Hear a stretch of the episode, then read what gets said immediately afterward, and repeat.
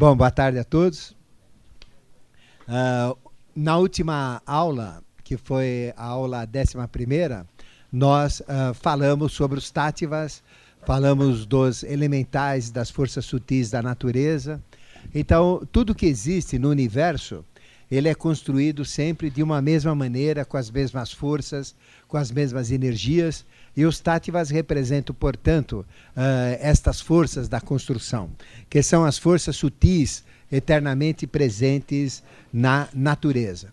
E nós explicamos não é, este quadro falando dos tátivas e falando também das relações dos tátivas, onde nós falamos dos símbolos que eles têm, não é, das vibrações, sete vibrações, tem os nomes deles, uh, cada tátiva, o que, que ele cria, né? Então, por exemplo, o tátiva que sustenta, que mantém o mundo físico é o Prithvi, não é?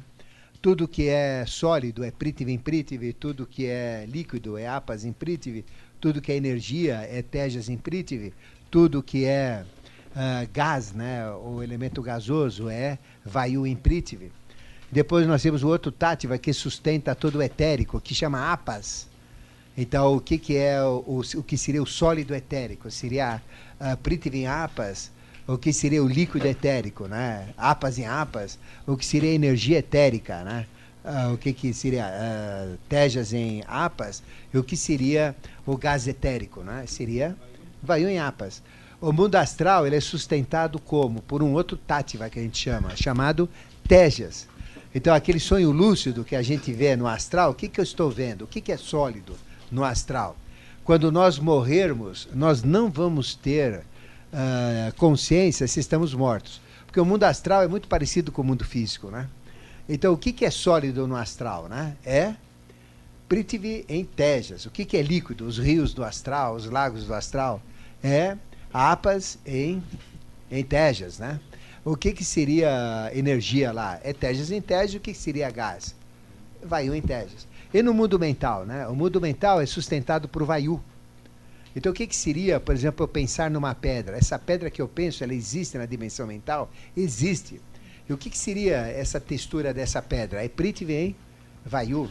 O que, que seria o líquido, né? Se eu pensar, seria Apas em Vayu. O que, que seria uma energia? Tejas em Vayu. O que, que seria uh, um gás, né? Um gás, por exemplo, verde, azul, que eu imaginar, né? Vai ser Vayu em Vayu, né? Então, os tátivas, eles sustentam os reinos e são a base de toda a evolução. E o que são os tátivas? Pelos estudos anteriores, são aspectos de Kundalini, né? São sete aspectos de Kundalini. Como nós estamos numa quarta fase, no quarto sistema, num quarto globo, com quatro experiências em desenvolvimento, né? Mineral, vegetal, animal e hominal, existem quatro tátivas, né? Mas esses quatro tátivas vêm de um quinto. Qual seria o quinto? Seria a caixa que corresponde a éter, de onde vem todos os grandes uh, tátivas que constroem todos os outros planos, tá certo? Aí nós fizemos a correlação com os estados da matéria, com os elementais. Eu falei de todos os elementais, né? Falei dos gnomos, falei dos, dos das ondinas, das salamandras, dos silfos, né? Uh, o perfume sagrado, né? Cada um deles está conectado com o perfume, que aí estão para vocês, não é? Essa essência. Uh, os sentidos que são ativados também estão aí na tabela, não é? O planeta e o dia de semana correspondente tem, e o aspecto se mostra na natureza, fazendo a síntese do que uh, falamos na aula passada. E hoje, então, nós prometemos começar né, a falar um pouco sobre o universo físico, para a gente entender mais o que é o universo físico. Não é? Então, eu já estou distribuindo é a aula 11 ainda, né, embora a gente esteja na aula 12, mas esse ainda é, ainda é uma sobra da aula anterior, né? Da aula 11, tá certo? Então, hoje nós vamos falar do universo, vamos falar das galáxias, vamos falar do sistema solar, para nós termos uma ideia do que, que é o macro-universo e o micro-universo também. Então, existem dois universos. O universo a maior, onde tudo se expande, tudo é gigantesco, e o universo a menor, onde tudo se contrai, não é? Esse tudo é minúsculo. Só que nós não temos ideia da grandiosidade do crescer, né?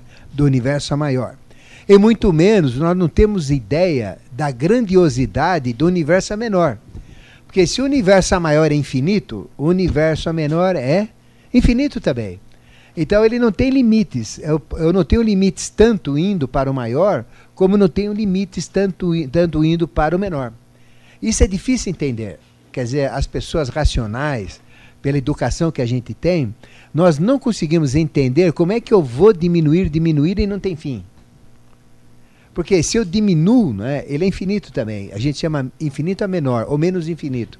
E o infinito a maior é mais infinito. Então ele tende ao gigantesco e o outro tende ao a pequenez, ao minúsculo, não é isso? Então não tem infinito. Ou seja, se eu diminuir, diminuir, diminuir, nunca acaba. Eu posso diminuir sempre. Aí você fala, caramba, tem que chegar no ponto que acaba. Não acaba. Acaba, né? Ou seja, o infinito é infinito, não tem fim. Então a coisa vai ficando cada vez menor, menor, menor, menor, que eu não chego num ponto que aquele é, é o máximo uh, de diminuição. Não, ele é infinito, não tem fim. Então, uh, como o máximo não tem fim, o mínimo também não tem fim. Porque senão não é infinito. Né? Porque infinito não tem fim. Porque se tem fim, ele passa a ser finito, concorda? Então existe um universo maior que não tem fim e existe um universo menor que não tem fim também sempre pode ser cada vez menor. Manifestado, estou falando do universo presente, manifestação. Tá? Agora, em que dimensão que nós estamos, né? Uh, não, eu digo uh, nesse máximo universo, uh, no universo maior e no universo menor. É difícil dizer. Porque o universo maior é tão grande, né? Eu, eu vou me sentir tão pequeno que eu falo, caramba, eu sou, eu sou algo que nem existe, né? De tão pequeno que é. Mas, por outro lado, tem tanta coisa pequena para baixo de mim que eu me acho gigantesco perto daquilo. Né? Então, veja, compara uma pulga com vocês. E tem vida. Então, veja o tamanho de uma pulga e o tamanho que a gente tem. Quanto que a gente pula? Um metro de altura? Ainda, assim, ainda assim é difícil, né?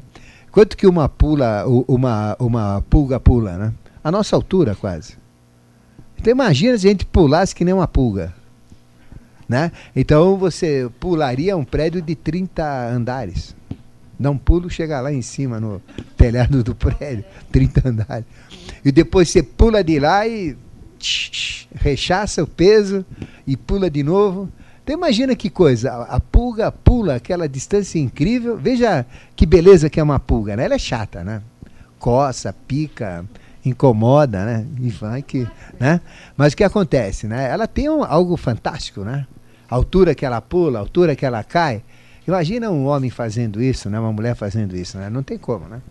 Mas veja, uh, as coisas diminuem, mas as grandiosidades continuam. Né? Então existem coisas fantásticas no universo menor. E não tem fim também. Bom, mas vamos falar do universo maior. Né? Então o que, que é universo? Vamos falar do universo material. É o verso do Uno. Então no princípio não era o um, e o um se multiplicou pela matemática que nós explicamos para vocês. Então, o que, que é universo? É o verso do um. O que, que é umbanda? É o outro lado do um, que é a mesma coisa que o universo. Quando eu falo umbanda, eu estou falando universo. Então, um é Deus, banda é outro lado de Deus, que é o resto, né? a multiplicidade. Então, um é a unidade e não existe um na manifestação, porque um é espiritual. Até no tarô menor não existe o número um. Quando chega a 10, 9, 8, 7, 6, 5, 4, 3, 2, 1, não. É 2 as. Porque não existe o número 1, né? Então não seria um documento sagrado se tivesse um, né? Então não tem o número 1. Um é Deus. É então é mago. No tarô maior tem mago. Tem um? Tem, porque o tarô ma maior é espiritual. O tarô menor é humano. Então no tarô maior tem o número 1, porque ele é espiritual. No tarô menor não tem o número 1, tem um as, que ele é material, né? Então, não existe unitário, tudo é polar, não é como a gente já viu. E o universo é tudo que está manifestado. Mas tudo que está manifestado é tudo que eu conheço? Não. Eu enxergo praticamente nada perto do todo que existe manifestado. Por isso que quem é racionalista e só usa aquilo que é comprovado por eh, sistemas que a gente chama uh, científicos em laboratório é um coitado. Porque ele está pegando o quê? Praticamente nada. Porque o que desconhecemos é muito maior do que o que nós conhecemos. Quanto mais nós estudamos, mais aumenta né, a, a nossa burrice. Porque uh, quanto mais eu estudo, mais burro eu fico. Por quê? Porque aumenta a minha capacidade de medir o que ainda falta estudar, de medir o que eu não sei. Quanto mais eu sei, eu sei que eu menos sei. Ou seja, quanto mais eu sei, mais capacidade eu tenho de ver o quanto que eu não sei. E tem pessoas que são assim, as pessoas ignorantes vivem num mundinho, né? Onde só importa o quê, né? É, é, a novela, é o negocinho, é a coisinha, né? a cachaçinha. Quer dizer, é um mundo muito minúsculo. Né? Então, imagina uma pessoa que tem uma mente aberta, o quanto que ela começa a ampliar e o quanto que ela começa a aprender. É duro a gente ouvir de pessoas, eu não preciso aprender mais nada, já sei tudo, já vivi, minha vida é essa. Quer dizer, é, é, né, é muito limitado, né? Porque realmente nós não sabemos nada do tudo que existe, né? Então, o universo, o que, é o universo? É Deus. Porque Deus é a origem, que é um, e o verso dele, que é a multiplicidade. Então, Deus é o universo. O universo é Deus. E o universo é a própria oposição de Deus, né? o oposto de Deus. Né? É o não ser que se torna ser. É o um que se torna o múltiplo. Né? Então, esta consciência do que a gente tem de universo é muito fraca. Inclusive a consciência científica. Porque eles achavam que o, uni, o universo era a nossa galáxia. Aí de repente começaram a ver que existem galáxias atrás de galáxias, que o negócio é muito mais amplo, né? Então começaram a falar, caramba, os limites do universo são muito maiores. Então a ciência se assustou, porque ela começou a entrar em contato com o infinito. Falei, ixi, a coisa complicou agora. Porque até alguns anos atrás, eles achavam que o universo era as estrelas, a abóbada celeste que a gente vê, as galáxias distantes que a gente vê também, né? E que era isso daí. Mas não é não já descobriram que é muito mais amplo, muito maior. Né? E nós vamos tentar dar uma ideia para vocês do que é esse universo. Né? Então, isso é muito importante para a gente poder expandir a nossa consciência, para nós termos uma ideia do abstrato, de, do, do infinito, do eterno, né? da grandiosidade, do que é realmente o universo. E o universo ele é esférico, como eu falei para vocês, ele está em contínua expansão. Então, ele não tem forma, mas a única forma que permite entender como é o universo é exatamente uma esfera que vai cada vez crescendo mais, se expandindo sem fim, mas dentro de um espaço que é infinito. Né? Então, uh, vamos fazer uma viagem aqui na Terra, vamos fazer uma viagem fora da Terra, para fora aí, para vocês terem uma ideia do tamanho da coisa aí, né? Porque a gente não tem ideia do que é o universo, né? Então vamos dar essa ideia para vocês, né? Então nós vamos fazer uma viagem aqui dentro da nossa galáxia e depois no, no universo de galáxias. Tá bom? Então estão preparados aí? Tem passaporte? A mala aí não leva nada, que não vai precisar de nada, porque tudo é bagulho, né? O que precisa pôr é consciência, né? Tá certo? Bota o cintinho de segurança e vamos lá, né? Nessa viagem de hoje. Bom, eh, nós vamos falar das distâncias, das unidades que são utilizadas na astronomia, né? Eu fiz todos os cursos de astronomia no passado, né? Então, eu fiz curso de, de estrelas, de, de terra, de sol, de lua, né? Uh, de galáxias, de astrofísica. Quer dizer, sempre me interessei por isso, justamente para entender um pouco melhor do que é cosmogênese. Né? Então, eu fiz uma síntese aqui desses conhecimentos para vocês terem uma ideia também do que é a verdadeira astronomia e as dimensões que os astrônomos têm sobre o nosso universo. Né? Então, as distâncias que a gente usa na astronomia para entender uh, tudo isso são diferentes. Né? Quais são essas distâncias? Uma unidade astronômica chama. Né? E o que, que é uma unidade astronômica? É a distância da superfície do Sol até a Terra. Então vocês sabem onde está o Sol. Né? A gente não olha porque ele uh, afeta a visão. Né? Mas com óleo escuro, assim, a gente sabe que o Sol está ali.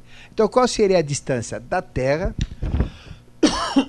da superfície da Terra, até a superfície do Sol, né? Seria exatamente uma unidade astronômica, ficou claro? Então, é uma, é uma medida. Porque aí eu posso medir a distância dos planetas, né? Eu posso comparar a distância do Sol até Mercúrio, do Sol até Vênus, do Sol até a Terra e do Sol até o último, que é Plutão, tá certo? Então, uh, o que, que é uma unidade astronômica? É uma, uma unidade de medida do sistema solar. E a base é exatamente a distância da superfície do Sol até a distância da Terra, tá certo? Então isso chama-se unidade astronômica. Ela tem a bagatela de 149 uh, milhões 610 mil uh, quilômetros, né? 149 milhões 610 mil quilômetros. Arredondando para fazer conta mais simples, né? 150 milhões de quilômetros. Então, se eu saísse da Terra em direção ao Sol, é, que distância que eu deveria percorrer? 150 milhões de quilômetros, tá certo? Isso chama-se uma unidade astronômica. É uma medida de é uma unidade de medida, tá certo? Do sistema solar. Para a gente poder entender o sistema solar e ter as suas uh, dimensões. Então, a unidade astronômica, ela é a unidade utilizada dentro do sistema solar. Mas, e quando eu vou falar das estrelas? O sistema solar é um sistema fechado, é um sistema pequeno. Ou seja, é muito pequeno o sistema solar. Mas para nós aquele é grande, mas em termos de universo é muito pequeno. Então, quando eu falo em, em, em sistema solar, uh, a minha medida é unidade astronômica. Mas quando eu falo estrelas, as distâncias são muito maiores. Então, as, as estrelas estão muito distantes da Terra. As galáxias, muito mais. Então, uh, existem muitas estrelas e todas estão distantes entre si. E qual seria a unidade de medida agora das estrelas, das galáxias e dos universos? Já não vou usar uh, unidade astronômica porque é só para o sistema solar. Eu vou usar ano-luz. O que, que é o ano-luz? É a distância que a gente consegue percorrer durante um ano, 365 dias, né? uh, na velocidade da luz. Qual é a velocidade da luz? 300 mil quilômetros por segundo. Então, é uma velocidade que uh, duvida-se que exista matéria. Einstein falou que não existe, mas ninguém conseguiu comprovar o contrário para Einstein até agora, né? Então ele diz que nessa velocidade matéria vira energia e energia vira matéria. Então não existe diferença, né? Então vamos supor que a gente tem essa velocidade máxima de 300 mil quilômetros por segundo. Eu falo, por exemplo, um, né? Um, né? Uh, é um segundo, né? Quantas voltas eu dei na Terra? Então veja, o perímetro da Terra é 40 mil quilômetros, né? 40 mil quilômetros. Uh, então quantas que eu dou? Quantas, quantas que eu dei? Quatro né? Praticamente, ah, não, nove, né? Nove voltas na Terra. Fala, um, nove, nove voltas na Terra. Olha que velocidade, né? Um, nove voltas na Terra. Não dá nem para fazer, né? Um, nove, não deu, já, já passou, né? Não dá nem com o dedo para fazer. Um, nove voltas na Terra, né? É nessa velocidade, né? Que eu fico um ano nessa velocidade, um ano, para perfazer aquilo que a gente chama de ano-luz, ficou claro? Então, é a distância que é percorrida durante um ano na velocidade da luz. Chama-se ano-luz. Para vocês terem uma ideia, nove voltas em torno da Terra em um segundo. Um, nove voltas. né? É complicado, né? É uma velocidade muito grande. Então, aí você já começa a ter uma ideia dessas velocidades e dessas distâncias. Então, o que, que seria né, um ano-luz? Né? Um ano-luz ele equivale a 9,46 vezes décima segunda potência. Né? Quanto que dá isso? Vai dar uh, milhão, bilhão, trilhão. Vai dar uh, ah, 9 trilhões 460 bilhões de quilômetros. Então, se eu andar na velocidade da luz, né, saio daqui agora, já, né, e vou para frente, na velocidade da luz, né, 300 mil quilômetros por segundo, Ayrton Senna, né, né, e qual é a distância que eu vou percorrer depois de um ano? exatamente o ano, vai ser de 9 trilhões, né? Uh, ah, 460 bilhões de quilômetros. Arredondando, né? 9 trilhões e 500 bilhões de quilômetros, tá certo? Então, essa é a distância. É, você acha pequeno ou grande? Esse é um ano-luz só. Um ano-luz. 9 trilhões e 500 bilhões de quilômetros. Um ano-luz, tá certo? Ou seja, 9,5 trilhões de quilômetros. Né? Bom, agora, quanto que um ano-luz vale né, para comparar estudos do universo com estudos do sistema solar? Um ano-luz vale 63.241 unidades astronômicas. Que é só dividir um pelo outro, né? Então, o ano-luz vale 63.241 unidades astronômicas. Ou seja, se eu multiplicar 63.241 né, vezes uma unidade astronômica, que é a distância da superfície do Sol até a superfície da Terra, se eu multiplicar isso por 63 mil vezes, 63.241 mil vezes, eu vou ter um ano-luz. Ficou claro? Então é uma distância eh, para lá de cachorro, né? É muito longe, né? Um ano-luz, né? Então são as distâncias que a gente usa. Ficou claro? Tem a velocidade da luz, 300 mil quilômetros por segundo, a distância que eu percorro durante o ano inteirinho, né? Bom, e aí vem o esquema do sistema solar que eu desenhei para vocês, né? A gente tem o Sol, da superfície solar perdão, até o planeta Terra, tem uma unidade astronômica, arredondando 150 milhões de quilômetros, tá certo? Então, uh, dentro da, da, dessa órbita da Terra, porque tudo gira em órbita, né? Se vocês olharem esse esquema aí que, que tem na primeira folha, cada um desses planetas está dando a volta em torno do Sol, né? São voltas elípticas, né? E na média, essa distância. Tem uma distância média. Porque a elipse, ela tem uma parte menor e uma parte maior, né? Porque é, é um formato oval. Então aqui é, é um valor médio, tá certo? Então, por exemplo, do Sol até, até Mercúrio tem 0,30 e, e 0,38 38 unidades astronômicas. Uh, do Sol até Vênus, 0,72 unidades astronômicas. Do Sol até Terra, uma unidade astronômica. Então, quiser saber a distância do Sol até Mercúrio, multiplica 0,38 por 150 milhões de quilômetros, é a distância. Até Vênus, multiplica 0,72, né, unidade astronômica, por 150 milhões de quilômetros, tem a distância até Vênus, ficou claro? Pois não.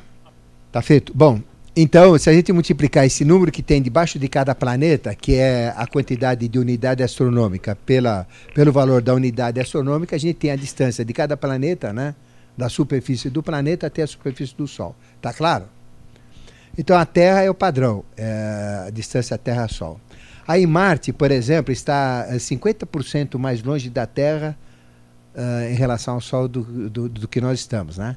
Então, porque é 1,152 unidades astronômicas, então tem 50% a mais, né? A distância até Júpiter são 5,2 unidades astronômicas. Só multiplicar por 150 milhões tem a distância Sol-Júpiter.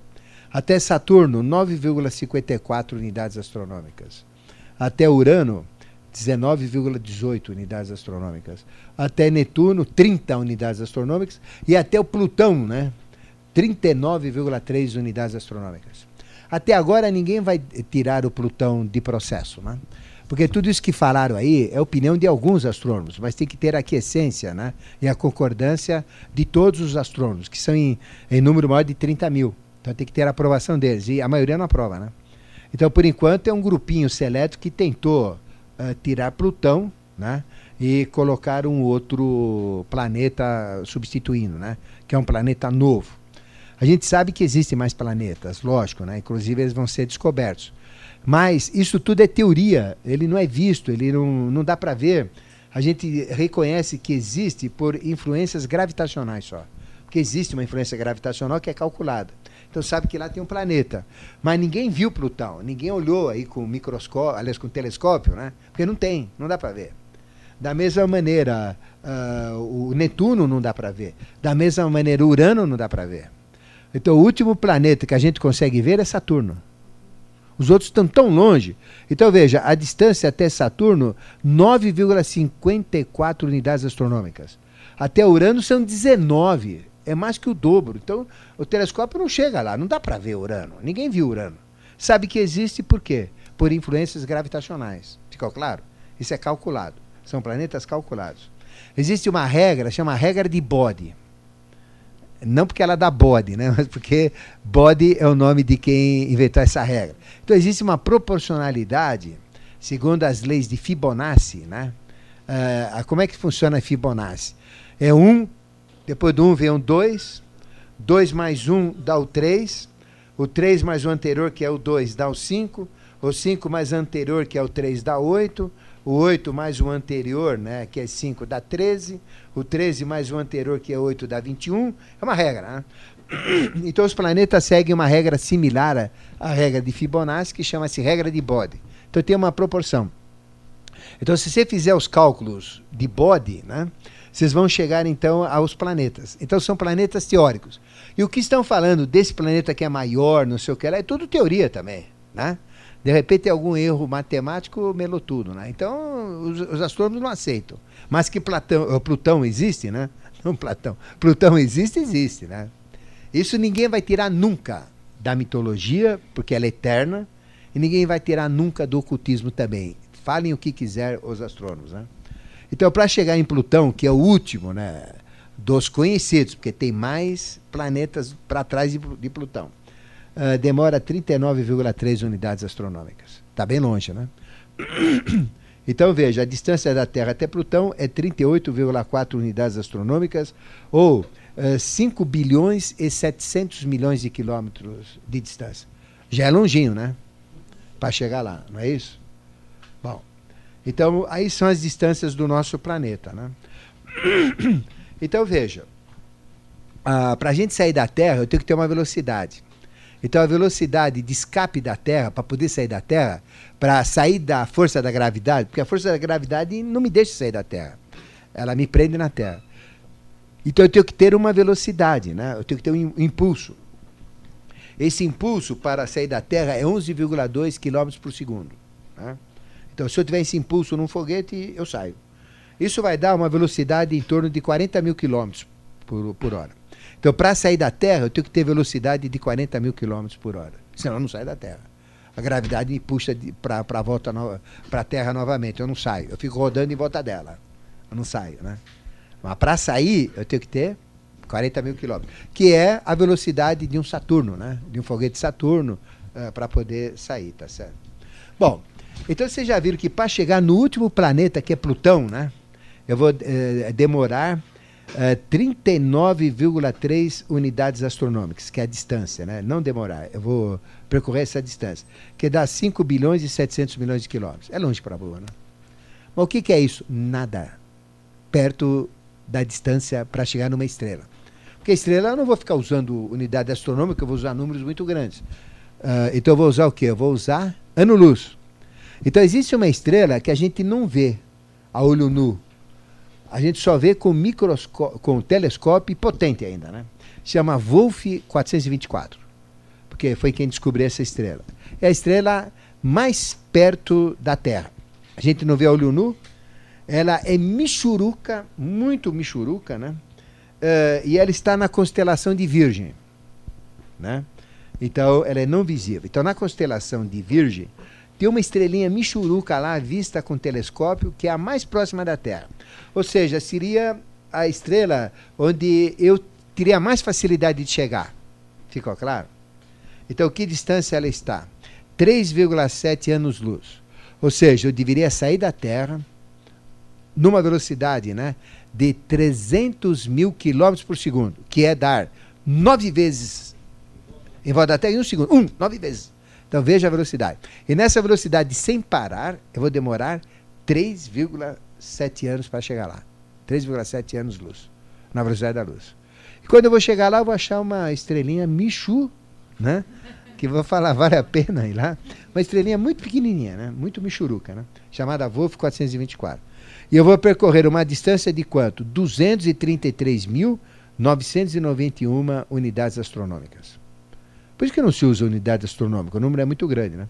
Ou seja, eu vou usar o quê? 3,7 anos-luz, porque é uma unidade mais palpável agora, né? Então, eu vou percorrer uma distância de, aproximada de 35 trilhões de quilômetros. Para chegar na primeira estrela próxima da, uh, do Sol aqui. Na primeira estrela, próxima do Sol. Dá para entender isso? É longe, né? Por exemplo, vamos falar da visível. Qual seria a estrela visível mais perto da Terra? Essa é invisível, não dá nem para ver. Constelação de Virgem, eu vejo, está ali. Mas e a estrela? É invisível, não sei qual que é, né? não dá para ver. Mas vamos falar da estrela visível mais próximo da Terra, que eu enxergo, é a olho nu, né? A olho sem calça, né? Então, qual que é? Ela chama-se ela chama-se Alfa Centauro, que é a estrela mais brilhante da constelação de Centauro. Vocês conhecem o Cruzeiro do Sul, não conhecem? Então, uh, quando a gente olha o céu, tem o Cruzeiro do Sul. Ao lado do Cruzeiro do Sul tem duas estrelas brilhantes, que são as estrelas do Centauro. E uh, tem uma que chama Tolimã, que é a, ela é muito brilhante, uh, e a outra chama-se Radar. São as duas estrelas bem brilhantes próximas do Cruzeiro do Sul. Elas são chamativas, são muito brilhantes. Inclusive, as duas são utilizadas na navegação. Então, nós temos 20 estrelas de referência. Então, qualquer piloto tem que conhecer essas 20 estrelas, saber onde elas estão, no horário que eles estão, né? Ele, porque a estrela, a abóbora celeste, ela, ela muda porque a Terra está girando em torno dela, né? Então, a abóbora celeste eh, está em movimento, mas é praticamente parada ao longo dos anos, né? porque é um movimento muito lento. Mas a Terra está girando, então eu tenho que saber onde estão essas 20 estrelas, que eu tenho o giro completo, então eu sei onde eu estou. Então ela é, é utilizada na aeronáutica, é utilizada na navegação também, em mares, em navios, etc. Ficou claro? E essas duas são, porque elas são muito visíveis no hemisfério sul, né? Que é Tolimã e Radar. São bem brilhantes. Porque o Cruzeiro do Sul não é visto no hemisfério norte, né? O primeiro que viu o Cruzeiro do Sul, que consta na história, né? recente, né? Porque muitos viram antes, lógico, né? Foi quem? Foi Magalhães, não é isso? Que ele deu até o nome da estrela mais brilhante do Cruzeiro do Sul, que chama Estrela de Magalhães, devido em homenagem a ele, né?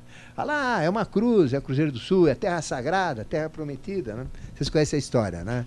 Da, é, do Cruzeiro do Sul. Bom, então para chegar na estrela visível mais perto da Terra, eu vou demorar 4,3 anos-luz ou seja, 271.936 unidades astronômicas.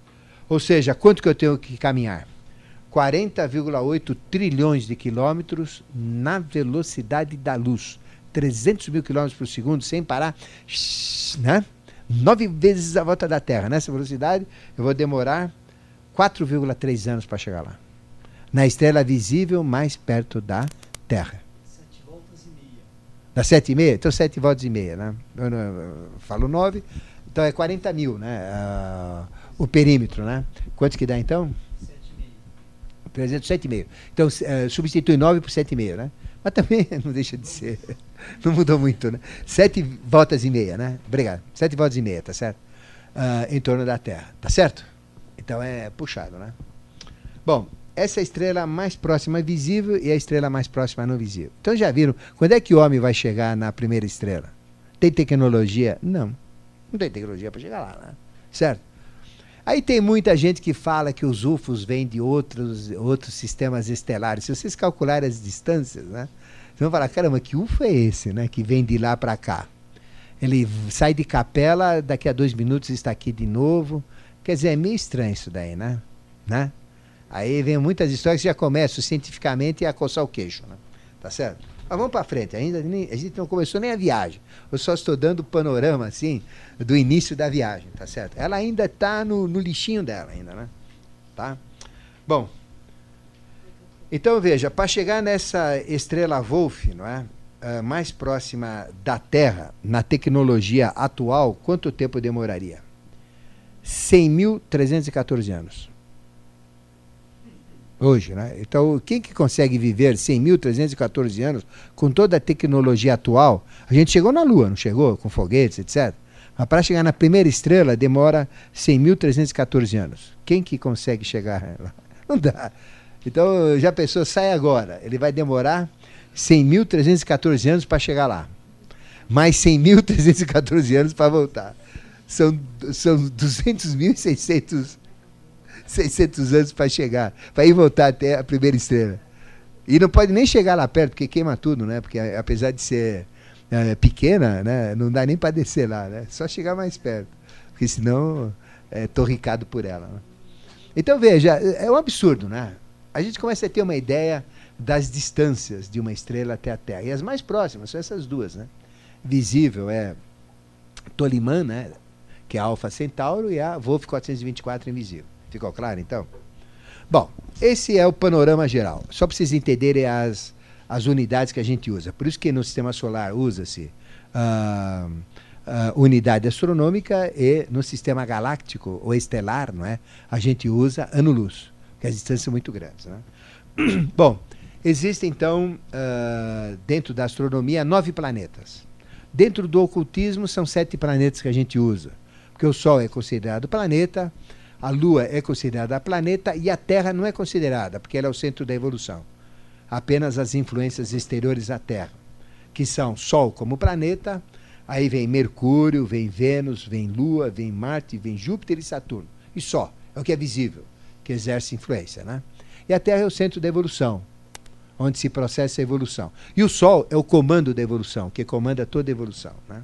Ficou claro? Então aí a gente tem já o panorama nosso, tá certo? Então o sistema solar ele tem nove planetas na astronomia que são esses nove que aí estão. Né? Tem 44 satélites. Já descobriram outros, mas ainda estão sendo oficializados. Né? Terra tem um satélite, Marte tem dois satélites, né? Marte tem dois. Júpiter tem 16 satélites. Júpiter, né? Imagina ter 16 namoradas para cada uma ter uma lua, né? são 16 luas, são 16 paixões de Júpiter, né? Mas Júpiter é muito grande, dá para fazer isso, né? Então veja, Júpiter tem uh, eh, 16 satélites. Saturno tem 17 satélites. Já descobriram mais também. Né? Urano tem 5, Netuno tem 2 e Plutão, pequenininho, tem um satélite também. Então, como é que a gente descobre satélite onde a gente não vê? Por forças gravitacionais. São cálculos complicadérrimos, mas complicadíssimos, mas que uh, são aceitos universalmente. Né? Então, a gente tem 44 uh, satélites. Ficou claro? Então, a gente sabe que a Lua representa uma amarração anterior da Terra na fase do animal que não foi completo, né?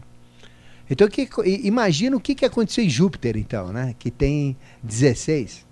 Em Saturno, que tem 17. Então, cada lua é algo incompleto em relação ao planeta. Já pensou a gente estudar cosmogênese jupiteriana? Cosmogênese terrena já é uma encrenca. Imagina uma jupiteriana, uma saturnina, né? É muito complexo, né? É muito difícil, tá certo?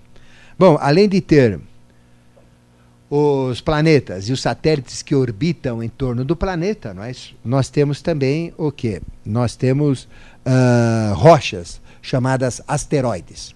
Porque entre a órbita de Marte e a órbita de Júpiter existia um planeta que ele foi destruído, né? Então, esse planeta é, representa o próprio Plutão, né, que destruiu esse planeta. Né? Então, a história do ocultismo fala da existência de um planeta anterior que foi né, uh, destruído. Né? E os restos dele formaram, então, uma, um, espaçamento de rochas, de asteroides, que ficam né, orbitando entre Marte e Júpiter. São grandes asteroides. Então, asteroides são grandes rochas. Né? Às vezes são arredondadas, às vezes são alongadas. E a maior delas chama-se Séries, que tem a distância de São Paulo até Brasília. Né? Tem mil e poucos quilômetros de extensão, né? Uh, Séries, né? que é o maior. Né? Ele tem 950 quilômetros de diâmetro, mas chega em alguns pontos até um pouco mais. Né? Tem a distância São Paulo a Brasília. Pra vocês terem uma ideia de uma rocha que está lá no espaço, né? Uh, orbitando em torno do Sol também. E essas órbitas elas vão ser, sendo gradativamente sugadas. Então imagina uma rocha de 950 quilômetros de diâmetro impactando né, uh, em Marte, ou passando Marte. Bom, Marte é o nosso escudo, né? Agora, se passar Marte e vem para a Terra, imagina o estrago que isso faz, né? Acaba com o planeta. Né? É, não, esse é um outro. Esses já não são desses asteroides, né? Porque esses ainda estão presos na força gravitacional, né? Então eles giram né, no mesmo sentido de Marte, né, eh, de, de translação de Marte.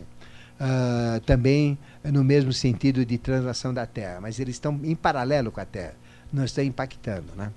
Mas, uh, fora estes asteroides, né, nós temos uh, outros que são outras pedras, outras rochas. Né? Mas antes de falar delas, nós temos os cometas. Então o cometa ele, ele, ele, ele vai até o final do sistema solar, que a, a ciência ainda não conseguiu determinar onde é esse ponto. Ainda está em estudos. Então os cometas vão até o final do sistema solar, né? E depois eles voltam né, para o, Sol novamente. E são comandados pelo Sol.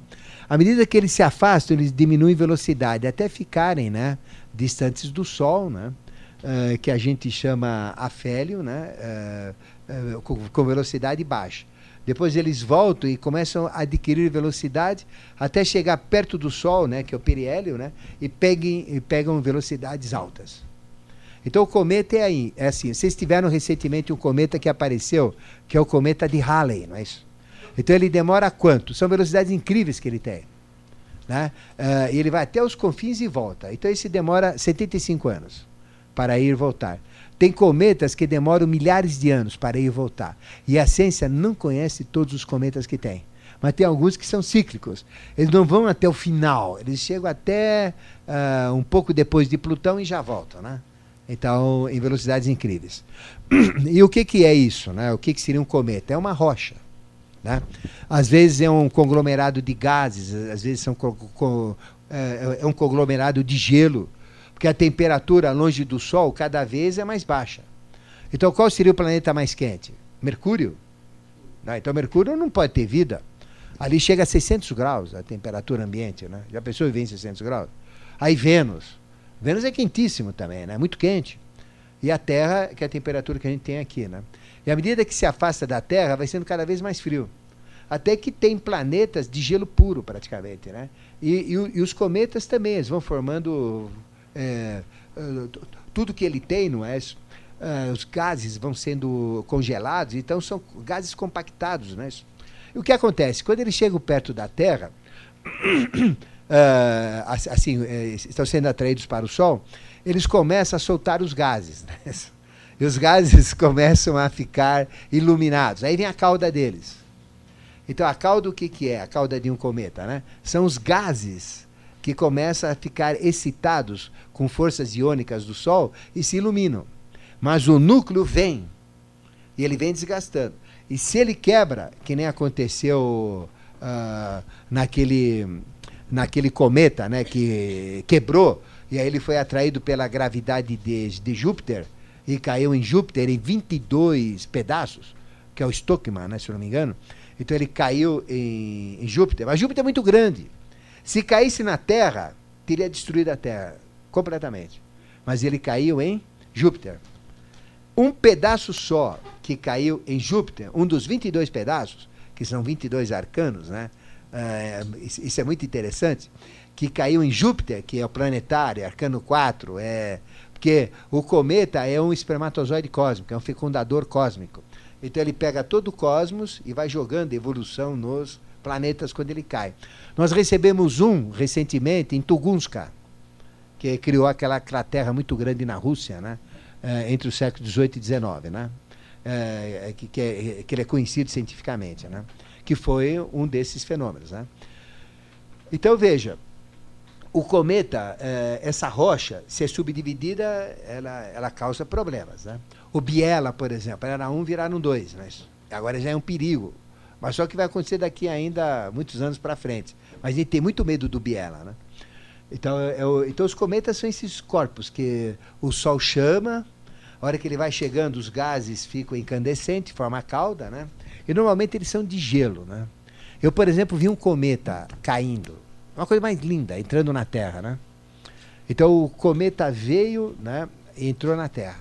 E eu vi, eu estava saindo da fábrica, eram umas 9 horas, umas 8 e pouco da noite, né? Eu trabalhava em Arujá. Então eu estava saindo da fábrica assim, tudo escuro. Aí vê assim, que negócio lá. Pegou de ponta a ponta, né? E caiu no telhado da Mercedes-Benz. Caiu um metro lá, né? Estraçalhou a Mercedes-Benz em Campinas, né? Mercedes de Campinas, né? Aí é, caiu tudo aquilo, chamaram a NASA, mandaram o avião correndo, né? Ainda recolheram, conservaram parte dele para estudos, né? Então é muito bonito a gente ver isso, né? Então eles têm é, caudas de até milhões de quilômetros de extensão. Por isso que eles são visíveis, né? Não sei se vocês lembram desse último do Harley, né? Vocês viram também, né? Uh, inclusive, ele chegou a aparecer perto da Terra e todo mundo viu. Né? Uh, isso foi em épocas do passado, tem até registros históricos na Idade Média, que o rabo dele pegou de ponta a ponta. Né? Então pensavam que era o fim do mundo. Né? Naquela época, todo mundo foi foram para as igrejas rezar. Era esse. É, porque ele, ele iluminou muito, né? O céu ficou todo iluminado, aquele foguetão ali, né? De ponta a ponta, de, de hemisfério a hemisfério, né? Certo? De ponta a ponta em toda a abóbora celeste. Né? Então, esses são os cometas. Existem é, inúmeros cometas, a ciência não, não reconhece. Né? E tem até 100 quilômetros de diâmetro, cada cometa desse. Né? Certo? O que eu vi tinha um, dois metros, quando ele caiu. Né? Ainda tinha um metro e meio, mais ou menos, quando caiu. Mas antes ele devia ter o quê? Uns, uns 50 metros, mais ou menos. Né? Certo? Mas ele chega a ter quilômetros de extensão. Quanto maior, pior o estrago. Né? Certo? Então vem uma parte desse que quebrou, né, uh, e que estourou e que caiu na superfície de Júpiter, o diâmetro, a indentação, a marca que fez uh, na face uh, do solo de Júpiter é maior do que o diâmetro da Terra. Então já pensou se ele batesse na Terra? Ia dar uma pancada na Terra e ia acabar com a vida aqui. Então ia destruir tudo, né? Mas Júpiter lá falou: vem para mim. Então, Júpiter tem uma gravidade muito maior que a Terra. Então ele nos protege. Agora, se der uma fatalidade de a Terra está do lado de cá, Júpiter está do outro lado de lá, e o cometa vem para cá, nós estamos fritos. Mas nessa, nessa fase foi bom, porque ele estava na frente. Né? É, ainda ele passou pelo primeiro, que é gigantesco também, que é Saturno. Mas Saturno não puxou. Quem puxou foi Júpiter. E está aí que nos protegeu. Né? Se desse para a Terra, pelo amor de Deus. Né?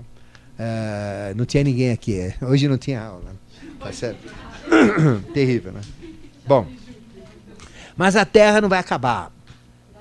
Existem profecias que dizem que ela não vai acabar. Qual é o tempo de vida da Terra? 4 bilhões 320 milhões. Quanto que nós temos? 1 bilhão 955 milhões 884 mil 806 anos. Então não precisa se preocupar, né? Depois aí tem os filmes aí que é, colocam bombas atômicas que desviam a rota, né? E todas essas fantasias, né? Tá certo? Bom, existem milhões de meteoroides. O que é meteoroide? É uma rocha solta e que é atraída pelas gravidades dos planetas. Os meses que mais tem agora, outubro e novembro, de setembro, outubro e novembro, começa a ter chuva de estrelas, né? Não são chuva de estrelas. Já viram estrela cadente? Não existe estrela cadente. A estrela uh, cadente, né? Tem estrela decadente, que é a estrela de cinema decadente, né? Isso tem, né? Mas estrela cadente não tem. Esse é nome popular. O que tem é uma rocha, né? Que quando ela entra em contato com a atmosfera, ela se inflama, ela pega fogo, né? Então parece um risco no céu. E às vezes ela vem meia cambaleando, de tanto impacto que ela recebe. Vocês já viram isso, né? São riscos que formam no céu assim, rapidinho. E às vezes ela vem direto assim, né? Então o que, que é isso? É um uh, meteoroide, né? Que é uma rocha. Quando entra em contato com a atmosfera, ela vira meteoro. Então isso chama meteoro, que a gente vê esse risco. E, e, e normalmente desmancha, porque ela vem vindo e apaga, né? Acabou, consumiu tudo. O atrito queimou tudo, né? Mas às vezes ela é muito grande ou muito dura e ela vem direto e vem se cai no solo, né? ou cai no mar. Né? A maioria cai no mar. Mas quando cai no solo é meteorito. Né? Então aí vem os nomes de meteoroide, que é uma rocha no espaço. Ela, ela se transforma em meteoro quando ela pega fogo, né? em contato com a Terra, com a atmosfera, e quando cai no chão é meteorito. Então, uh, isso nas tradições tem um valor muito grande porque representa a caída de Deus na Terra, né? do, do cosmos na própria Terra. Então, os meteoritos, em todas as tradições, são sagrados. São muito duros, porque se conseguiram vencer né, todo esse atrito, eles são praticamente carbono, são praticamente diamante. Né? Então, são caros também por causa disso. Né? Tá certo? Viram diamante. Né? Bom, Uh, todo esse sistema planetário está em revisão. Existem muitos questionamentos agora com raios laser, né, com informática, então estão sendo verificados. Né? Então vamos falar agora de uns detalhes do sistema solar, né? A Terra, por exemplo. Vamos começar com a Terra, para gente ter uma ideia onde nós estamos. Então a Terra, ela não é redonda. A Terra não é esférica. Já todas as estrelas são esféricas, são esferas perfeitas, cuja esfericidade o homem nunca vai conseguir fazer, de tão perfeita que elas são. Quando tem um eclipse, a gente pode medir a precisão da esfericidade do Sol. É uma esfera perfeita.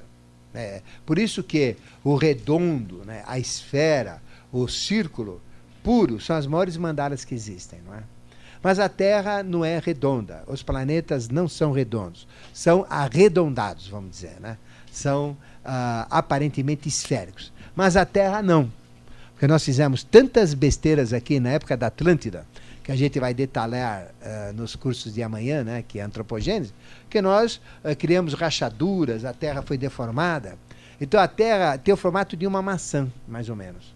Ela é achatada nos polos e é um pouco torta, assim, como uma maçã. Né? Então, ela tem uma forma específica chamada geoide, que é a forma da Terra. Né?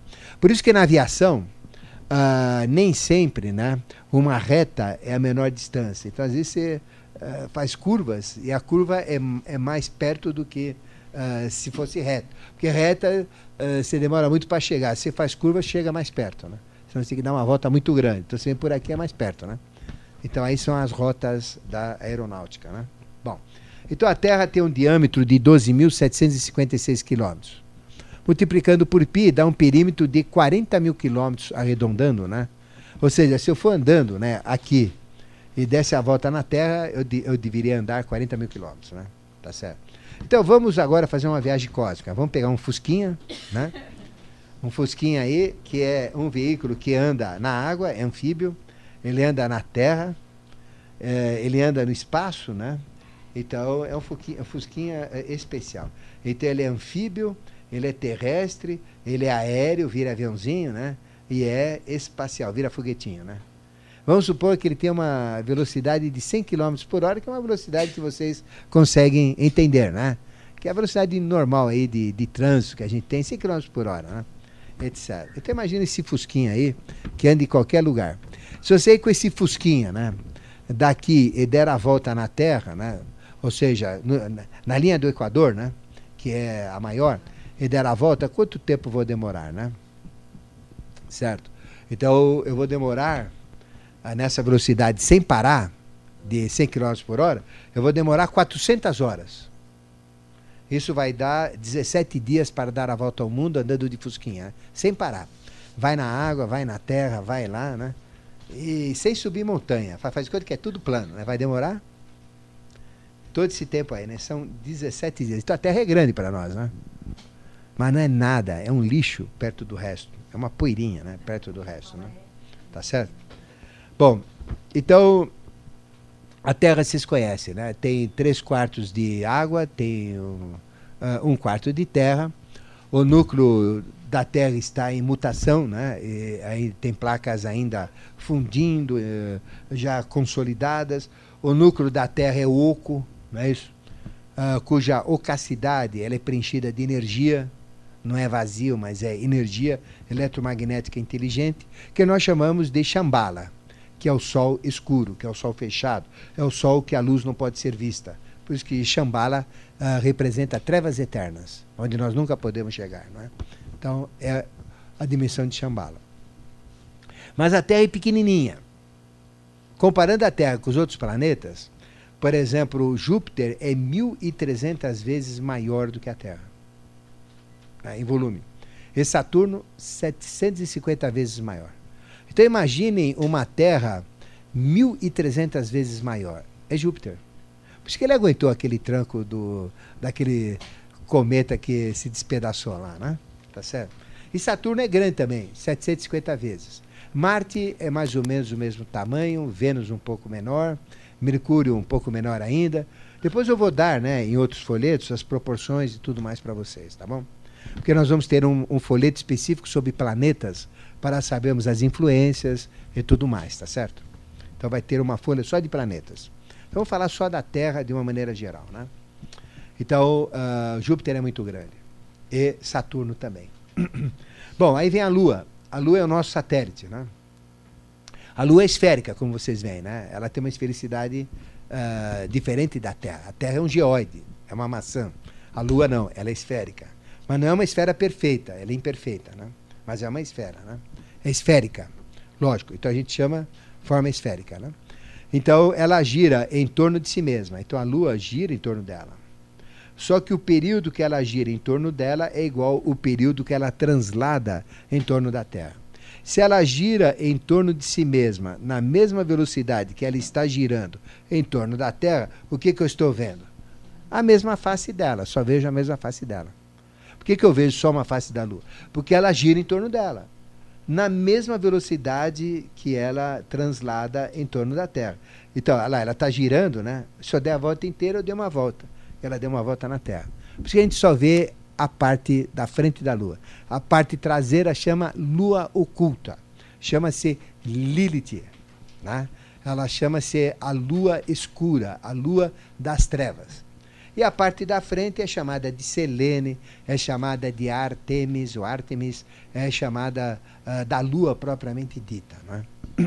Então existe uma lua boa, que é uma lua quente, é uma lua que reflete luz, e uma lua escura que não recebe luz, chamada lua das trevas. Aí vem a magia da luz da frente, uh, da, da lua da frente, e a magia da lua de trás, das trevas e da luz. Né? A luz da lua é luz refletida do sol a Lua não tem luz própria. Né? Então o Sol uh, manda seus raios, refletem na Lua e a gente vê a Lua, principalmente quando ela está cheia, né, à noite, uh, e até ilumina para o reflexo onde a gente está. Né? Nós dormimos no deserto do Saara aí nessa última viagem e tinha uma lua cheia, né? Então a gente chegava normalmente, né? Uh, sem usar, né? Tudo no escuro, a gente chegava devido a esse reflexo. É como se fosse um holofote lá, né? Certo, né? Dá risada. Então, é é, essa luz aí, né? Bom, então a Lua, ela tem um período de 27,3 dias, que ela gira em torno dela, e demora 27,3 dias para dar a volta em torno dela, né? Isso daí a gente chama do, do mês uh, lunar. Né? Então existe o um mês lunar. Então uh, a gente chama mês sideral, que é o, o mês da Lua, que é 27,3 dias. Mas em relação à Terra, o que acontece? Em relação a um planeta, eh, em relação a uma estrela qualquer, uh, a Terra não está transladando? Então, uh, eu pego nesse ponto aqui, ó, onde está o relógio, esse ponto aqui, né? Então, se tivesse parado, a Lua está dando a volta em torno da Terra, demora quanto? 27,3 dias. É o tempo que ela dá a volta em torno dela, que é o mesmo tempo que ela está transladando em torno da Terra. Porque a gente só vê uma face dela. Então demora 27,3 dias. Mas a Terra não está parada, concorda? A Terra está andando. Né? Então, em referência a uma estrela, a Lua está dando a volta da Terra mas a Terra também está andando, levando a Lua, dando a volta em torno dela. Então o que acontece? Na hora que eh, eu for ver, depois de 27,3 dias, a Lua não está lá. A Lua está mais na frente porque a Terra levou a Lua para frente, porque ela está presa com a Terra e ela está indo junto com a Terra. Então essa distância uh, dá o quê? Dá um mês. Aí chama mês sinódico, que é o mês das fases da Lua, ou mês do calendário que vocês têm, que é ao redor de 30 dias. Porque nós temos meses de 28 dias, que é fevereiro, 29 dias, que é o bissexto, e os outros têm 30 e 31, né? Tá certo? Então aí vem um mês que a gente chama mês sinódico, ou das fases. Então é o mês da lua em movimento, é 30 dias. O mês da lua parada em relação a uma estrela, né? só em relação à Terra, é 27,3 dias. Em relação a qualquer outra estrela, tem que andar junto com a Terra, né? Porque a Terra está andando. Dá 30 dias, tá certo? Aí nasce o mês, mês lunar. E a Lua, a cada sete dias e meio, ela muda o quê? Muda a fase. Então nós temos quatro fases da Lua. A fase da Lua, primeira fase que a gente tem, qual que é? A gente precisa conhecer isso para entender magia, para entender cosmos, para entender tudo, né? Então, uh, existem quatro fases da Lua. A primeira fase da Lua, ela é chamada Lua Nova. É chamada de novi, eh, novilúnio, novilúnio, lua nova, né? Novilúnio, é uma lua nova. Então é uma lua que aparece como um chumaço de algodão no céu. Já viram essa lua? Que é, ela, é, ela é brilhante, né? Mas ela é vista só de dia. É como um chumaço de algodão. Quase que a gente não vê. Como é que ela é cheia? Quando que ela é cheia? Ela vai sendo cheia aos poucos. Mas quando que ela é cheia completamente? Quando ela nasce às seis da manhã no horizonte. Quando ela está no topo do céu a meio-dia e quando ela se põe às seis da tarde, né? Uh, no final do dia. Então é uma luz que está durante o dia inteiro. Nasce às seis da manhã, está no topo do céu ao meio-dia, né? E se põe às seis da tarde. É, é, é o ponto de uma lua cheia. É o ponto mais sagrado para a magia branca. Qual seria? Meio-dia com a lua no topo. Eu faço a magia branca solar mais forte que tem. Magia branca, né? Relacionado à emoção, relacionado ao tudo que a lua tem aspecto ou tem influência. Ficou claro? O que que a lua tem influência? No crescimento, ela tem influência na maternidade, ela tem influência na gestação, ela tem influência nas marés, tem influência na agricultura, não é isso? Então, uh, essa seria a magia. Ficou claro como é que funciona a lua, a lua nova, o novilune? Aí depois ela começa a mudar para lua é, crescente. Essa lua a gente não vê à noite. Quando começa a aparecer um pouquinho dela à noite, ela começa a diminuir o tamanho dela, né? Uh, ou seja, desculpe, ela começa a formar a, a, lua noturna. Então ela começa a formar um Czinho, é como se fosse uma, um anzol, né? Então começa a formar um Czinho, Czinho de crescente. Então ela vem como lua crescente, ela vai crescendo, crescendo, crescendo. Então a lua nova demora um período de sete dias e meio, a lua crescente mais sete dias e meio, né? Tá certo? Então o que acontece? Ela vai crescendo até que ela atinge, né, metade da lua. Ela forma como que um queijo redondo cortado no meio, né? Formando um C. Esse é o ponto máximo da lua crescente.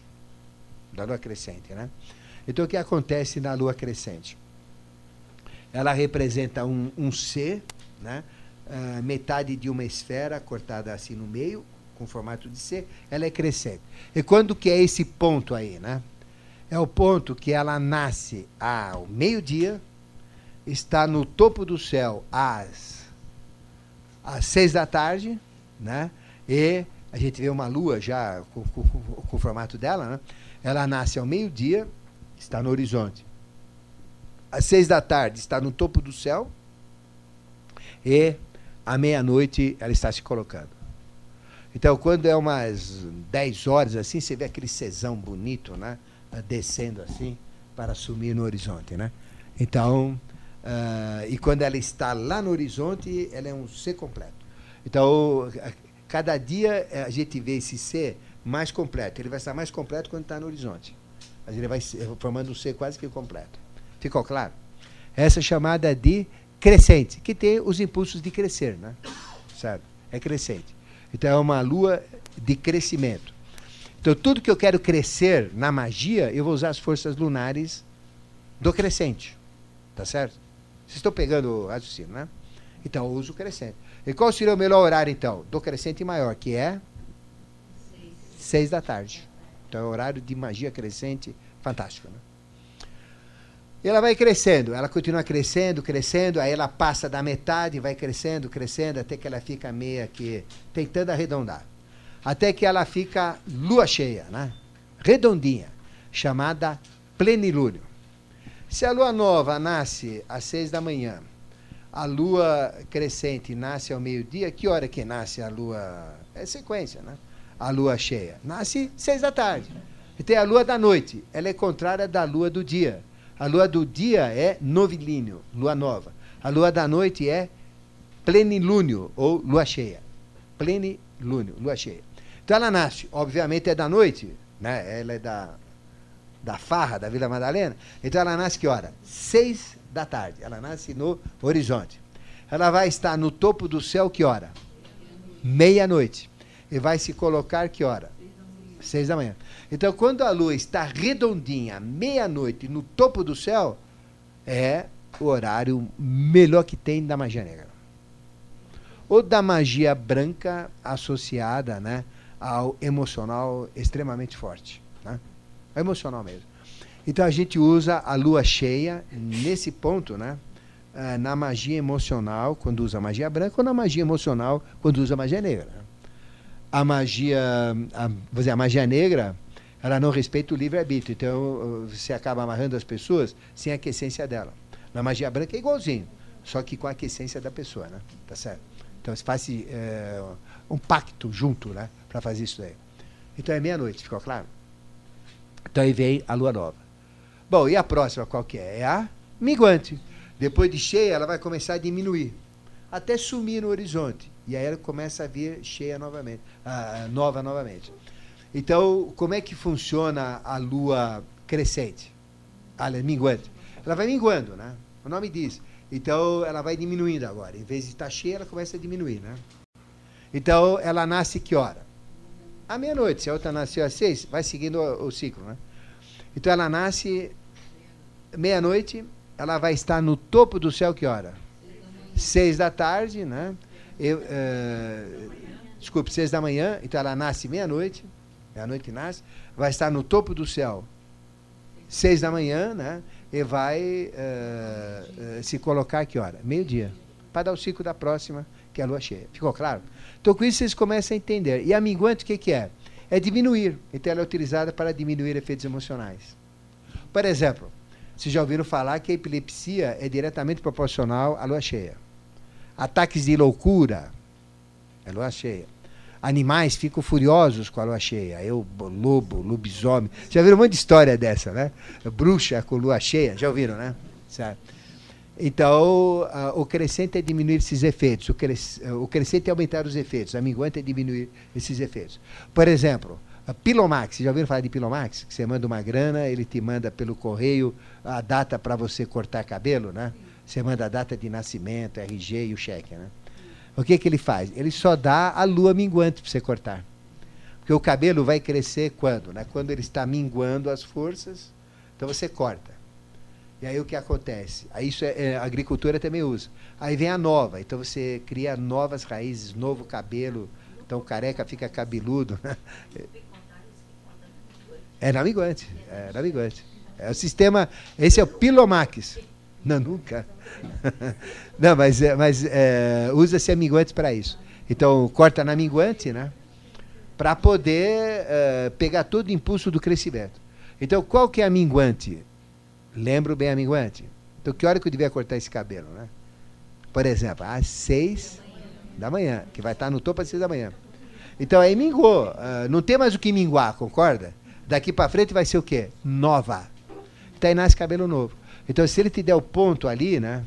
Para você cortar, então o cabelo vem novo. Aí vem o novo, né? O novo cabelo. Né? Então aparece mais cabelo, aparece novas forças. Aí vem o que depois do, do novo? Vem o crescente, até ficar cheio. Aí fica aquele pirucão lá, né? Seio, né? Então esse é o sistema Pilomax, que eles cobram sem, sem mangos, né? Sem pilastras, cobravam, né? por correio. Então só te dá essa data aí que é igual para todo mundo. E a data de nascimento, mas não sei o que lá, número, é, não fazem nada com esse negócio. É o maior conto do picareta. Mas tem uma verdade atrás disso. Tá bom? Então ficou claro sobre os movimentos da Lua. É super importante. E é lógico, não é lógico? Então, só olhando o céu, você sabe onde que está, que lua que é. E a mulher é lunática.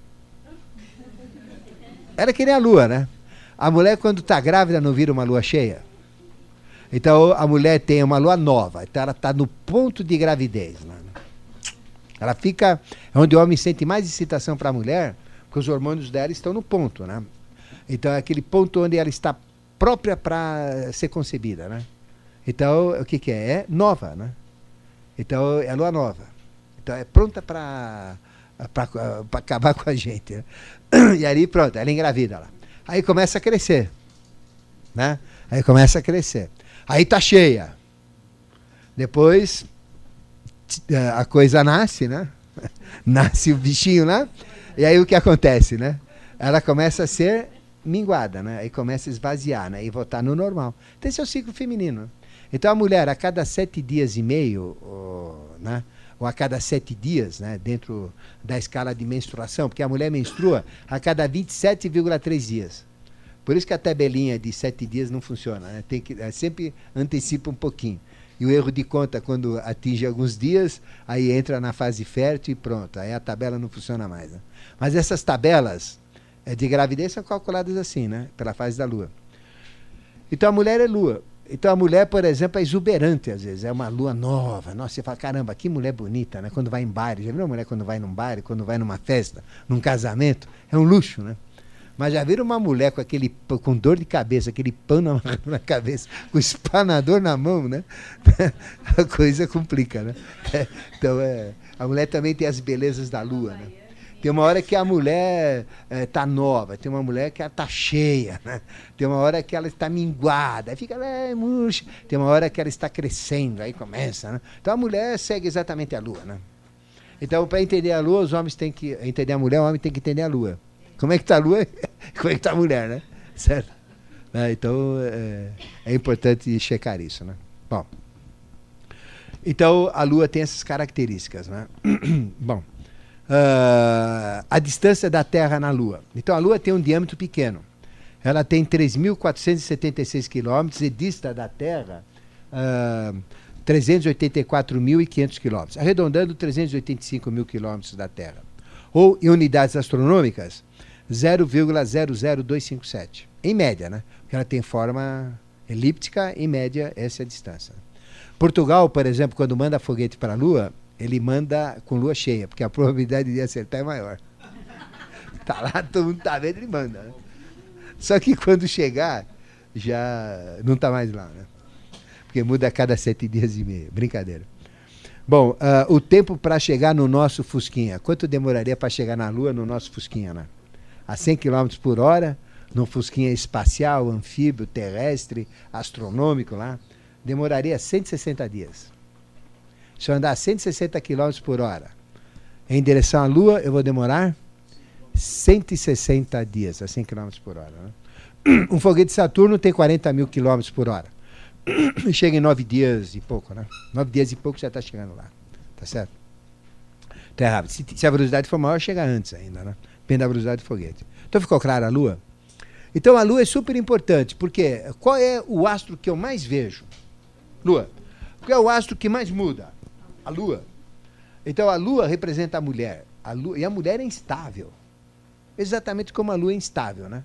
A mulher tem seus ciclos, como a lua tem um ciclo. Homem não. Homem não tem negócio de cheio, de vazio, de crescente, de minguante. Homem é chato porque é chato.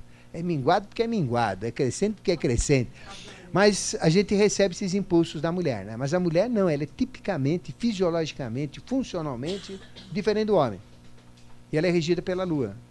Por isso que ela é mais focada, focada em emoção. Homem não, é mais mente, mais racional, não tem essas frescuras todas né, que a mulher tem. Para o homem, né?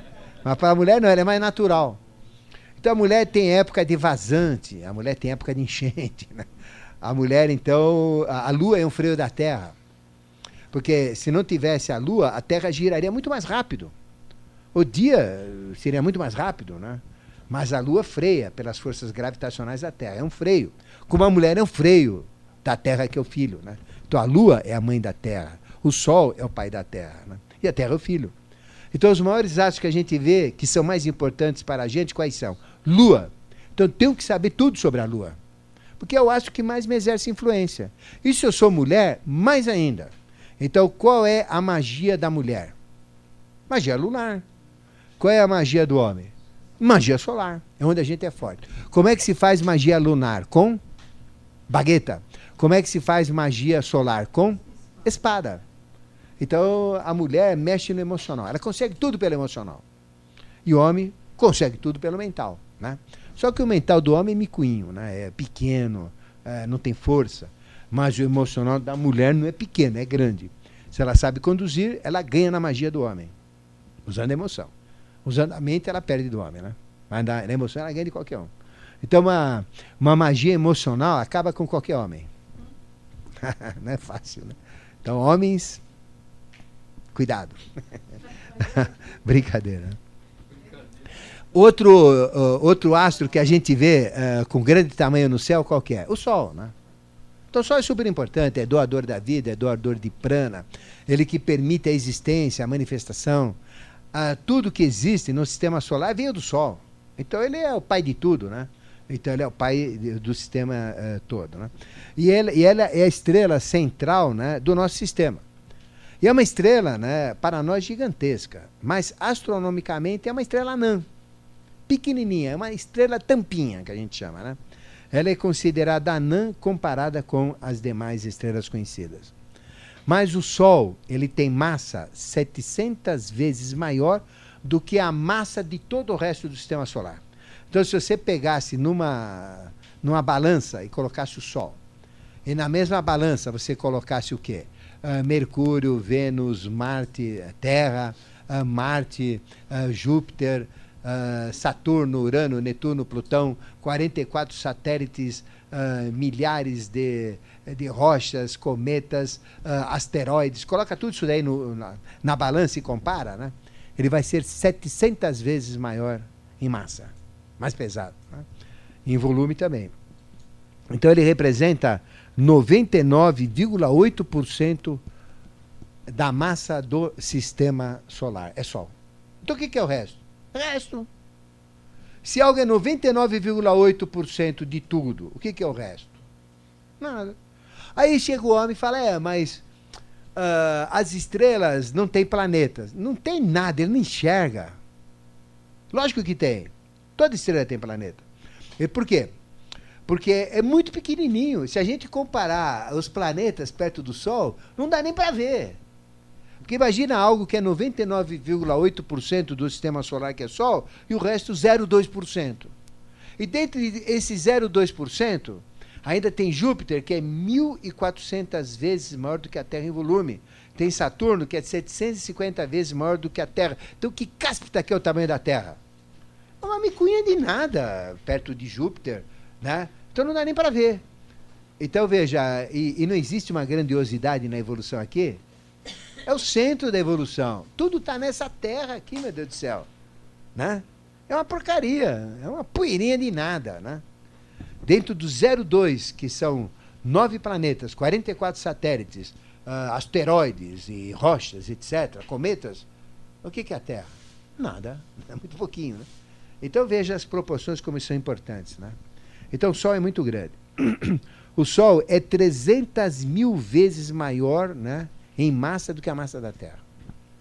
É 300 mil vezes mais pesado, tem massa maior do que a Terra.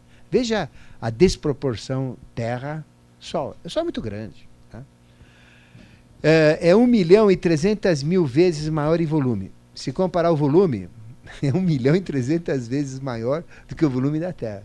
E não é grande a Terra para nós? Então imagina o Sol o tamanho que é. E é uma estrela anã. Então imagina uma estrela que não é anã, então, né? Então, qual é o diâmetro que o Sol tem? 1 milhão 392 mil quilômetros. Né? As chamas que o Sol tem são chamadas de protuberâncias, porque são explosões solares, de reações nucleares intensas. Né? A temperatura no núcleo do Sol é 20 milhões de graus centígrados. E na superfície, 6 mil graus Kelvin. Ah, graus Kelvin começa com 272. Então, 272 a essa altura não interessa. Né? Então, é 6 mil graus, pronto, na superfície. Então, imagina se chegar no Sol. 6 mil graus, derrete tudo. Tudo que o homem tem de metal, de tecnologia, derrete tudo. Já, já virou líquido, já, já virou matéria solar destrói. Né? E é sugado para o interior pela gravidade e vai lá para milhões de graus centígrados. Você imaginou fazer uma viagem no Sol, né? desintegra tudo. Né? Então é uma temperatura muito alta. E essas reações nucleares formam como que eh, danças de arroz. Elas têm um formato de arroz. Né? E são explosões. E as chamas dessas explosões criam labaredas tão altas que a gente vê quando tem eclipse, né? A gente vai ver o quê? A gente vai ver labaredas enormes que vocês podem empilhar, né? Terras em altura para ter uma ideia do tamanho da labareda. Né? Então, são labaredas que vão de 23 até 63 diâmetros da Terra. Então, imagina terras empacotadas 63 vezes é o tamanho de uma labareda do Sol. Ou 23 vezes o diâmetro da Terra. Qual que é o diâmetro da Terra? É 12.756 quilômetros. O que, que isso dá em, em, em, em quilômetros? 300 mil quilômetros de altura a 800 mil quilômetros de altura, uma labareda. Dá para fazer um belo churrasco lá, né? Então veja, é muito grande, gente, o Sol, né? Só a labareda dele tem esse tamanho. Bom, se a gente fosse com o nosso Fusquinha, terreno, anfíbio, aéreo, foguetéreo, né? Uh, tudo isso daí. Uh, quanto tempo demoraria para chegar no Sol né? Uh, a 100 km por hora? Demoraria 62.338 dias para chegar no Sol. Isso daria 170 anos. O motor já tinha fundido há muito tempo. 170 anos viajando para chegar no Sol, mas 170 anos viajando para voltar. Só que à medida que vai chegando no Sol, a coisa vai esquentando. E a hora que chega no Sol, não existe mais nada, derrete tudo, né? Porque a temperatura é 6 mil graus centígrados.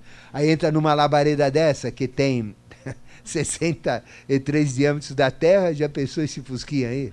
Não é nada, né? É só para você. Esse fusquinha é só para vocês terem uma ideia imaginativa né, uh, das proporções. É muito grande o Sol. Então essas explosões solares que a gente vê são gigantescas.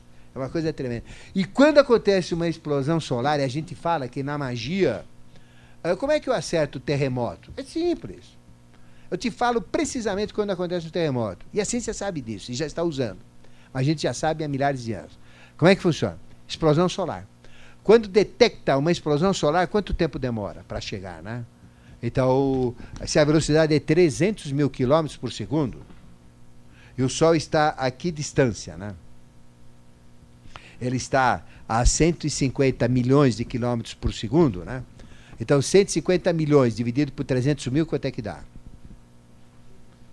Vai dar um certo número de segundos, que é o tempo que vai demorar o efeito daquela explosão na Terra. Então, 150 milhões, né? Dividido por 300 mil. Quanto é que dá? É fácil. Vamos fazer aqui no quadro, né? De cabeça, às vezes não dá. Mas vocês pegam aqui 150 milhões, não é isso? De quilômetros. Aqui, ó. 150 mil, 150 milhões. Qual é a velocidade? 300 mil, né? Vai demorar quanto? Então, risca aqui, risca aqui, vai dar 1.500 dividido por 3. Vai dar quanto? Vai dar 500. 500 segundos. Quanto que é 500 segundos? Dividido por 60, né? Vai dar em minutos, não é isso?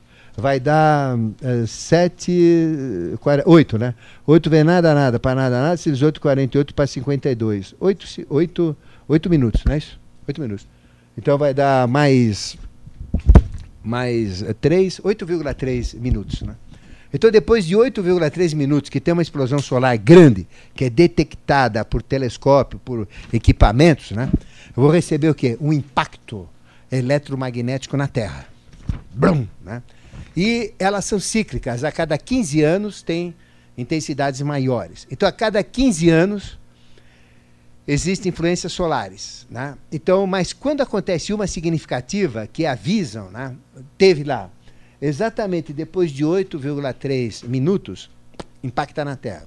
Quando impacta na Terra, o que tem no núcleo da Terra? Sol.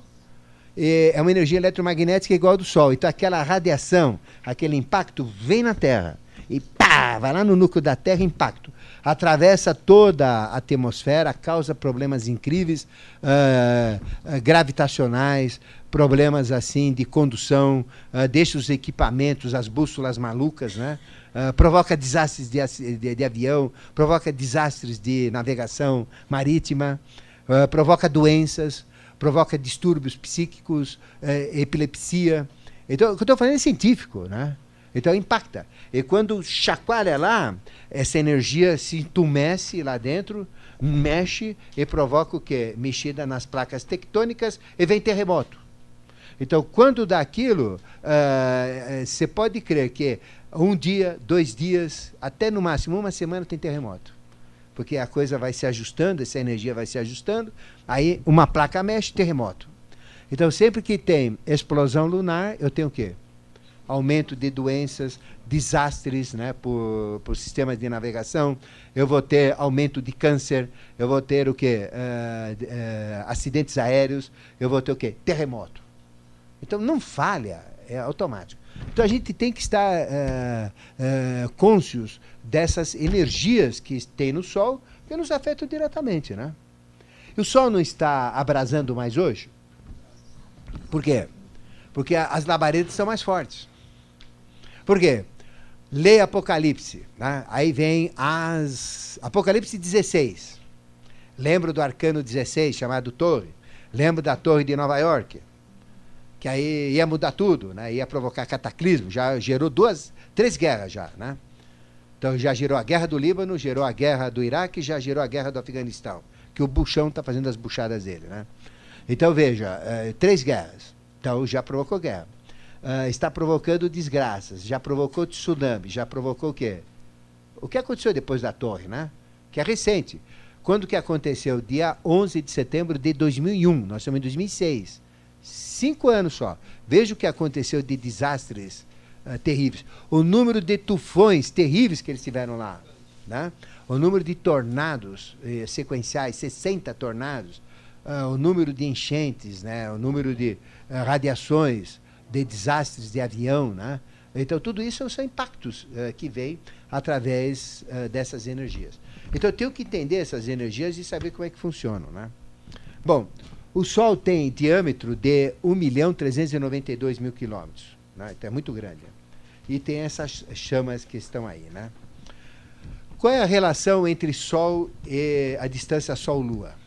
Então, se eu pegar a distância da Terra ao Sol e da Terra à Lua, eu vou ter a relação da distância Sol-Lua. Então, o Sol, em relação à Terra, está a distância eh, Sol-Lua 389,1 vezes. Ou seja, se eu pegar a distância Terra-Sol, dividir pela distância Terra-Lua, eu vou ter uma distância de 300, uma relação de 389,1. A proporção de distância. E uh, a proporção de diâmetro do Sol-Lua, qual que é? Se eu pegar o diâmetro do Sol, dividir pelo diâmetro da Lua. A Lua tem um diâmetro 400,5 vezes menor que o Sol. Então, o diâmetro da Terra, aliás, da Lua, é 400 vezes menor que o diâmetro do Sol e está distante, né? o Sol está distante uh, ah, 389 vezes mais longe do que a Lua. Mas na proporção, 389 e 400 é muito próximo. Vamos arredondar para 400. A gente vê o mesmo diâmetro aparente. Por isso que eu olho no, no firmamento, eu vejo o Sol com o mesmo diâmetro aparente que a Lua. Mas não tem o mesmo tamanho o Sol está distante, né? 389 vezes mais longe. E a proporção de diâmetro dos dois é de 400 vezes. Mas como eles estão praticamente, eh, a relação de diâmetro e de distância é igual, perto de 400, então eu vejo o mesmo diâmetro aparentemente deles. Mas o Sol ainda é maior do que a Lua. Né? Agora, a Lua no horizonte é maior por causa da difração dos raios da luz. Né? Mas quando ela, é, o tamanho real eu vejo quando ela está na, uh, no campo mais visual, uh, mais em cima da cabeça. Né? Então veja, a, a, Lua e o Sol têm praticamente o mesmo diâmetro. Por quê? Gente tem que perguntar. Para exercer a mesma influência na Terra. Então a distância do Sol e a distância da Lua são diferentes. Agora, quem que exerce influência na Terra? Os dois exercem. Sol e Lua, ficou claro? Então são as duas, os dois corpos que mais eu tenho que ter conhecimento é Sol e Lua. E são os dois que são usados na magia. Lua é feminina, Sol é masculino. Então, qualquer coisa que acontece, eu posso usar do Sol e da Lua nas magias. Né? Aí vem a magia solar e a magia lunar. Né? Tá certo? Bom, bom os aspectos ocultos do Sol. Né? Ficou, ficou claro porque que os dois têm o mesmo tamanho, né? Porque a proporção de diâmetro é mais ou menos igual à distância em relação à Terra. Então, eu vou ver os dois do mesmo tamanho. Mas se comparar o Sol com a Lua, o Sol é 400 vezes maior do, do que a Lua, né? Em, di em, diâmetro, tá bom? Então veja, uh, uh, nós temos no cosmos dois corpos que eu tenho que saber 100%, o máximo que eu pudesse saber. Quais que são? Sol e Lua. E antes deles? Terra. Onde que eu vivo, né? Sou fruto da Terra. Tenho que conhecer a Terra. Eu tenho que conhecer os ritmos da Terra, as forças da Terra, os furacões, os tufões, os terremotos, tudo que envolve o planeta Terra, né? As forças telúricas, radioativas, magnéticas, saber onde é o norte, onde é o sul, as rotações, tem que saber tudo isso aí, né? E depois, Lua e depois Sol. Esse é o principal, que é o que eu tenho que administrar. Pai é o Sol, mãe a Lua, filho a Terra. Nós somos filhos, porque somos frutos da Terra. Então aí vem o processo do Sol que a gente tem que trabalhar, ficou claro, né? Bom, o Sol é um conglomerado de energia eletromagnética inteligente. Todo o sistema solar veio do Sol. E a inteligência, que pegou a energia, que é a energia eletromagnética que constitui o Sol, o Sol, o Sol está em contínua transformação de hidrogênio em hélio.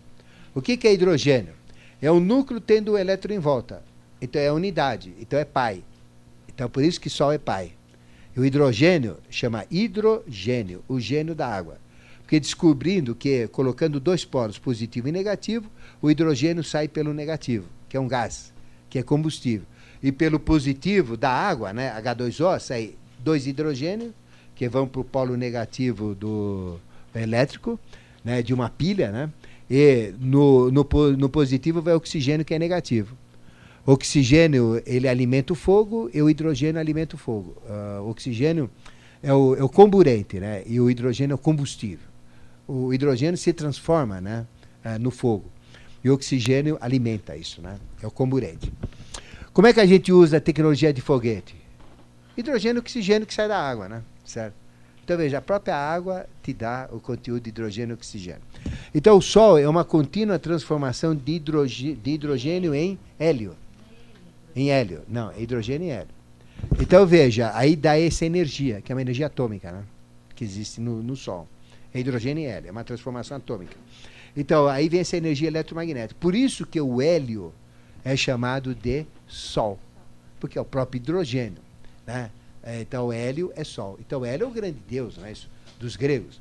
Aí vem Heliópolis, que é a cidade do Sol, aí vem o culto de Hélio, que é exatamente isso. Veja o conhecimento científico que eles já tinham aí. Né?